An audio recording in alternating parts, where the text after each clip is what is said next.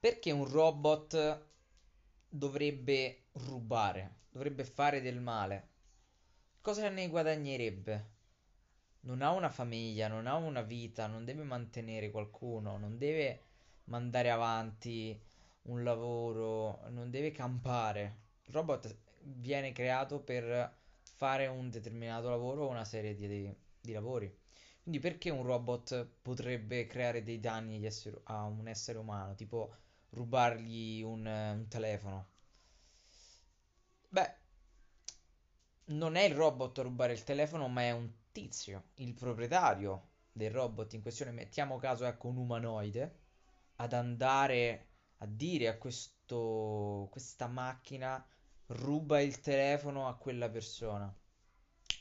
E questo è il problema, è che se adesso i criminali utilizzano eh, esseri umani, quindi uomini, donne, per fare i loro loschi lavori, molto spesso ci rimettono la vita queste persone che, che fanno queste azioni illegali, criminali, per mh, mm, volontà di esseri superiori a loro, quindi che, che hanno potere, che hanno tanti soldi, non vanno loro a fare i crimini, mandano altri. E molto spesso questi altri finiscono male, in carcere, in galera, vengono ammazzati. Però, qualora ci fossero dei robot, mi muore un robot, ne crea un altro, ne compro un altro, ne programmo un altro. Ecco, questo è un problema. Questo è un problema, perché se... Eh, questo è un problema.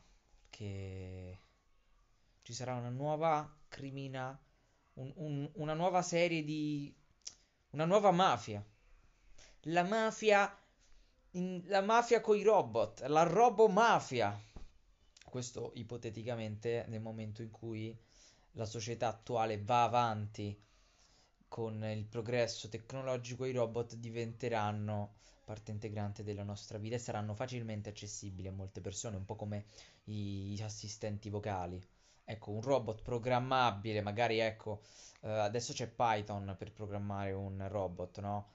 Però immaginate un linguaggio più semplice, magari a blocchi, qualcosa del genere, forse c'è già. Ecco, quello è un problema. Cioè, le routine, Alexa ad esempio, c'ha le routine, io ci dico alle sette e mezza di mattina mi accendi il condizionatore e fai partire una canzone. Ecco, lo faccio tramite...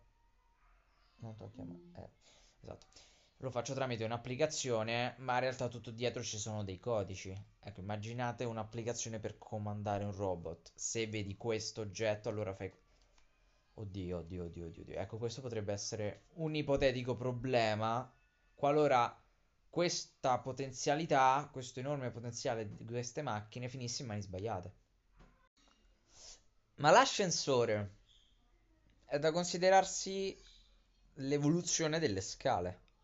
Il mio obiettivo è salire di piano in uh, direzione verticale. Attualmente ci sono le scale, parlo di anni fa.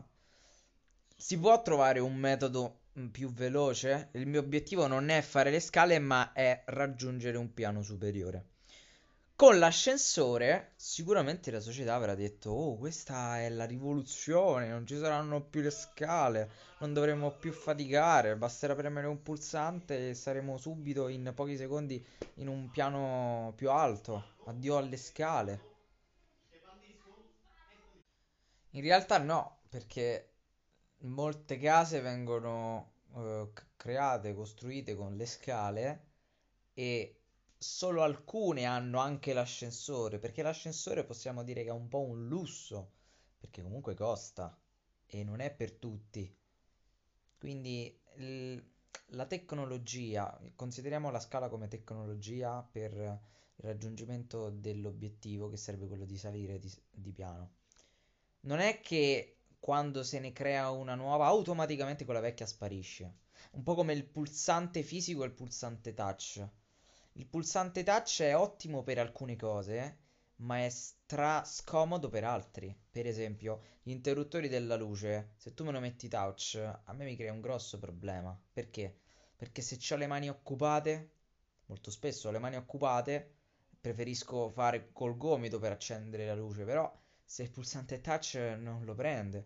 Quindi lì si dovrebbe creare un altro sistema eh, tecnologico per riconoscere il gomito. È un, è un lavorone, costa tanto, ma ne ha veramente l'utilità? No, basta mettere un interruttore fisico o un interruttore fisico wifi, così che tramite gli assistenti vocali è possibile accendere e spendere la luce tramite la voce. Però il pulsante fisico deve rimanere. Un ascensore in un grattacielo a 7 piani, non si può considerare grattacielo a 7 piani, vabbè, non ci sarà solo l'ascensore, ma ci saranno sempre le scale per questioni di emergenza. Metti caso non funziona, metti caso vado così di fretta, le, le scale ci devono sempre stare. La soluzione tradizionale più funzionale deve sempre esserci. È un po' come mm, le Tesla.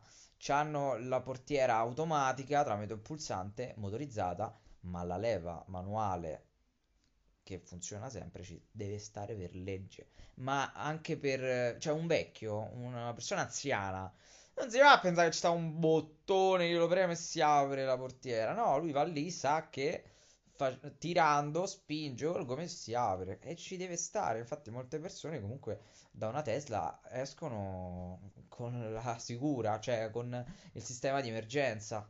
Perché? Eh, perché sono abituati. Ma è giusto che Tesla comunque l'abbia lasciato in quella posizione così facile da, da aprire. Mi dai più modi per fare un'azione. Cioè, io stavo in una macchina, in una... non mi ricordo bene che, che auto fosse, però era tutta motorizzata, ma non c'era il manuale. Quindi significa che se io volevo aprirla con la mano accompagnandola non potevo. Comandava lei, cioè io facevo il um, aprivo, non potevo accompagnare. Se accompagnavo c'era la forza meccanica che, che mi faceva andare il braccio indietro e a livello di esperienza è molto brutto, cioè traumatizzante. Mio nonno ci sarebbe rimasto attaccato, si sarebbe spaventato perché, perché è concepito male. Infatti quell'auto è stata un, un flop madornale.